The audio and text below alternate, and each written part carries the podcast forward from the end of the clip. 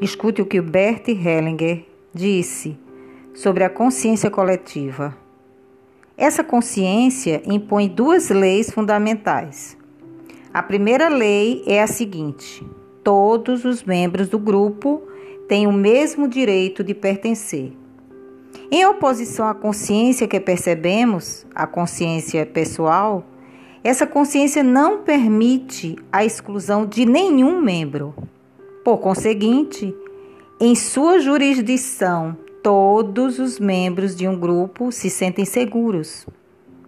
Contudo, quando o membro é excluído, muitas vezes sob o influxo da consciência manifesta, a consciência coletiva substitui o membro excluído por um membro mais novo do grupo.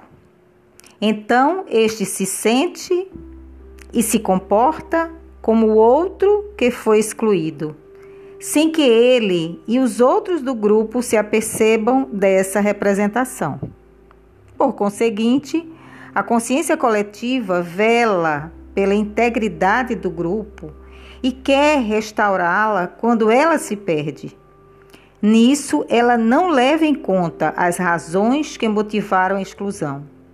Em outras palavras, a consciência coletiva, ao contrário de nossa consciência habitual, é amoral, ou, mais precisamente, pré-moral. É uma consciência arcaica que ainda não conhece a diferença entre bom e o mal no sentido moral. A consciência coletiva procura restabelecer a integridade do grupo, sem levar em conta a culpa ou inocência do membro que deverá mais tarde representar o excluído e trazê-lo de volta ao grupo.